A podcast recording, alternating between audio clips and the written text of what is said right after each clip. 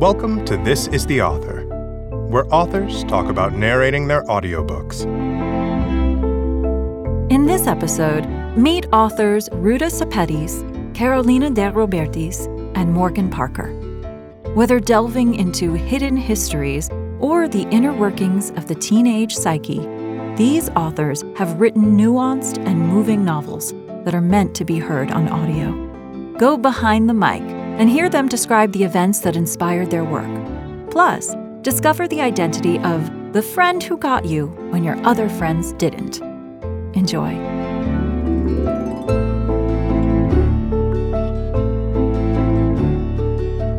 Hi, this is Ruta Sepetys, the author of The Fountains of Silence.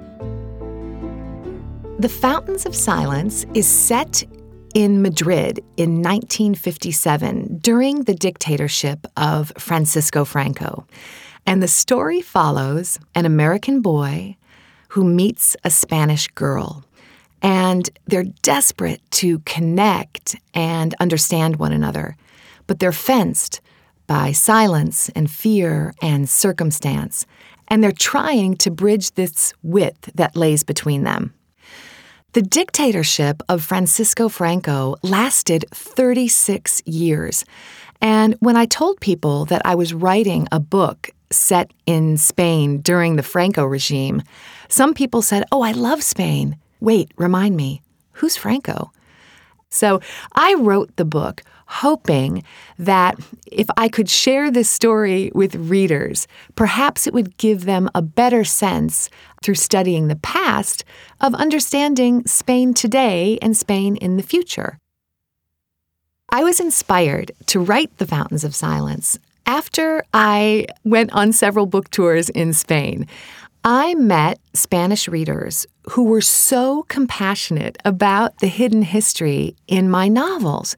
And so it was natural for me to then ask them, Well, tell me about your history. And there was this pause, and they would say, It's just too difficult to understand. And I wouldn't and couldn't accept that. So I started researching it on my own. And I quickly found that yes, Spanish history is really complex. And so it took me seven years to write this book, but I was undaunted. I was inspired and I was going to tell this story. But it was actually the Spanish readers themselves who first inspired me to look into this history. My previous audiobook, Salt to the Sea, that was a full cast recording. The book is told through four different narrators, and the audiobook has four different narrators. It was so incredibly exciting to hear those characters brought to life, a little bit surreal, you know, as well, because as an author, you write these characters and you live with them for a long time. So when I hear their voices, it just gives me chills. it's very surreal.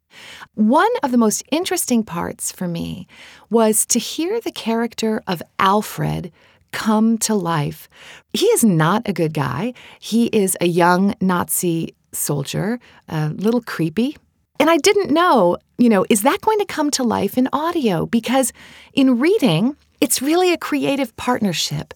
The author provides the text, but the reader brings the character to life and infuses this emotion into the character. And so I wondered, you know, what is the character of Alfred going to sound like in audio? And he so surpassed all of my expectations. He entirely creeped me out and freaked me out, and it was fantastic. The Fountains of Silence, I'm hoping that we can capture the love of the story, the soul of the story, and also the heart those are three different things in Spanish history. The soul of it perhaps will be represented by Rafa and Fuga, and the heart of the story will be represented by Ana and Daniel. And so I'm always so anxious to hear how those dynamics come to life in the audio. Reading aloud holds a very special place in my heart, not only for me personally, but for my family. I am the daughter of a Lithuanian refugee. As a small child, my father was forced to flee from his home in Lithuania, and he spent nine years in refugee camps in some very difficult circumstances. In the refugee camp, they had nothing. They had lost their country. They had lost their language. They had lost their family. They had lost their freedom. And once a week, the adults gathered to read to the children, partially to distract them from the hardship that they were enduring and partially to entertain them. And my father heard the story of Pinocchio, and he was so utterly transported. And for 30 minutes or an hour, he was not a refugee. He was not starving. He was lost in this world. And so my father always was really passionate about the power of story. So you can imagine our parents read to us as young children. And of course, we heard the story of Pinocchio. And then as I got older, I had a wonderful third grade teacher. I'll never forget her, Mrs. Zimmer. And she read to us from Judy Blume and James and the Giant Peach. And again, it was absolutely magical and planted this seed in me for the love of story and books. One of my favorite things about the audio format is that it allows for the element of what's called combinatory play. If we're reading a book, most times we will simply be reading the book. We'll be sitting stationary, engrossed in reading. However, audio allows for combinatory play. We can walk while we're listening to audio. We can run. We can drive. And why is that important? Because combinatory play untangles our brain and allows us to be our most creative self. So, my theory is that in listening to audio, we can actually create a more enhanced and imaginative experience. Because if science is right and combinatory play does allow us to be more creative, we can visualize the characters. We can feel that level of emotion, perhaps in a more enhanced way. Recently, I listened to two audiobooks that I absolutely loved. The first one was The Scorpio Races by Maggie Stiefvater. The narrators were so compelling and their voices just were so atmospheric to me. I couldn't stop listening. And I listened to the audiobook in one sitting because I couldn't stop. I also love the audiobooks by Malcolm Gladwell. There's something about hearing him read in his own voice. I don't know, it's almost like I'm sitting in a room with him almost like we're having a conversation and he's speaking just to me.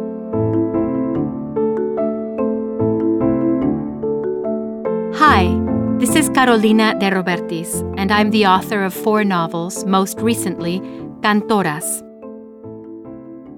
I wrote this book because I wanted to tell the invisible stories of queer women in Uruguay, especially under the dictatorship of the 70s and 80s, from a time when there was so much silence in general because of political repression, but above all and especially for people who were gay or lesbian, bisexual, or trans.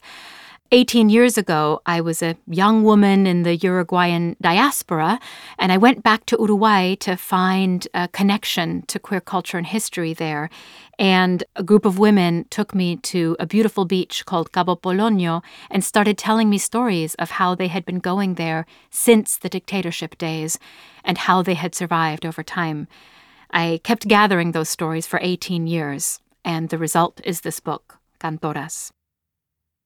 If I had to describe what it was like to record my audiobook in one word, that word would be river.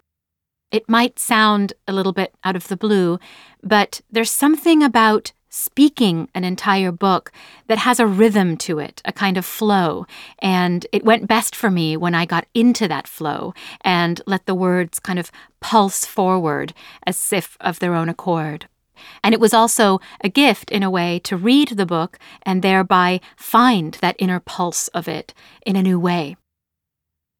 Narrating my audiobook was not necessarily easy, but there were times when it felt effortless. It felt like such a gift to be able to give these stories and characters voice. There are certainly some aspects that were hard, like coming to the correct pronunciation of words that I've been holding in my head and reading on the page in a particular way all of my life. Of course, that's also a gift to get to learn more deeply about those words. I realized I had trouble pronouncing the word prayer, which was a huge surprise because that's a word that one can use a lot in many different contexts. I always say it as two syllables, prayer, and I'm not sure why, but prayer to prayer, that was a revelation. I also realized that I have some pronunciations that are holdovers from having been born in England to an immigrant family from Uruguay. And although I now have very much a California accent, every once in a while the Britishness kind of sticks to a word without my realizing it. I'm excited about having given each character a voice of her own or his own to the best of my ability. And this is especially important in this novel, Cantoras, because there are really five protagonists. I wanted to tell this story from a almost collective point of view so that these five women form a kind of mosaic of a time and of a culture and of an experience. And in order to really render that mosaic, I really had to distinguish between their voices. Luckily, I've had a lot of practice because I read out loud to my children A Wrinkle in Time, Matilda, Charlie and the Chocolate Factory, and most recently, we've gotten knee deep in the Harry Potter series. And so I have my Hermione voice and my Dumbledore voice and my Professor McGonagall voice. And so all of that has given me a lot of practice practice every night before going to sleep that hopefully funneled its way into being able to render this book, even though there is no Dumbledore in it, alas. If I wasn't going to record my audiobook, I would cast Salma Hayek. She's incredible. She has incredible range and a marvelous voice.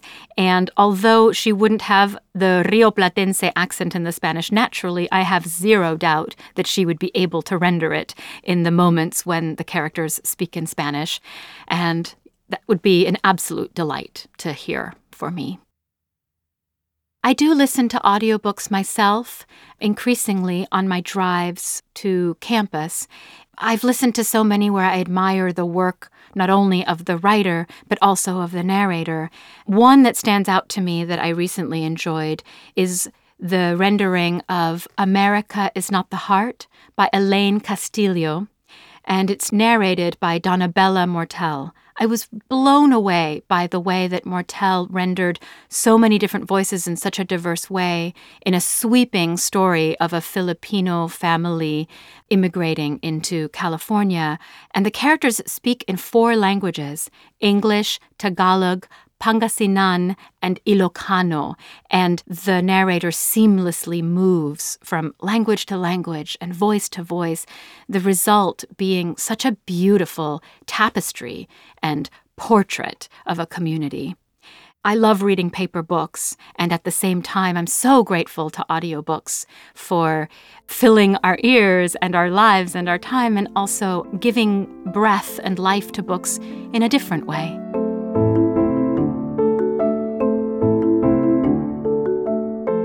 Hi, I'm Morgan Parker.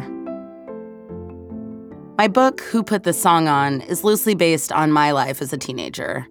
It's a story about depression, about the suburbs, about being emo, and about figuring out who you are. I wrote this book because when I was a teenager and diagnosed with depression and anxiety, I didn't have any examples of people like me who were experiencing the same thing. I read The Bell Jar and Prozac Nation, but I still felt wrong that their stories didn't reflect me. So I wrote my book to fill a hole, to talk about depression, but as a black girl in the suburbs. Mostly I wrote this book because I started it when I was a teenager. I had scraps of paper about my first therapy session, and obviously I did not finish it. So I thought I owed it to my teenage self to finish the project and tell my story. Music is super important in the book, and especially to the main character. Music is so important when you're a teenager, and I love music as a grown up. I remember how picking music felt like not only creating a soundtrack to your life, but creating an environment, having something to hold on to that was just yours.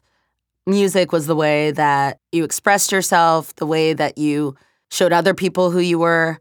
And music was the friend that totally got you when your other friends didn't. Part of my job is to read out loud and to go see my friends read out loud. I love books and I love stories, and there's something really special and intimate about hearing someone read it to you, to read their work, to stand in front of you, and to hear the work in their own voice. What I love most about audiobooks is the intimacy. I love hearing the dialogue in a character's voice and not just mine. And I love to listen to audiobooks while I'm driving and cooking. It feels like the characters and the narrator and the author are all in the room with me. This is the Author is a production of Penguin Random House Audio. Thank you for listening. For more behind the mic content and audiobook recommendations, visit www.penguinrandomhouseaudio.com slash next listen.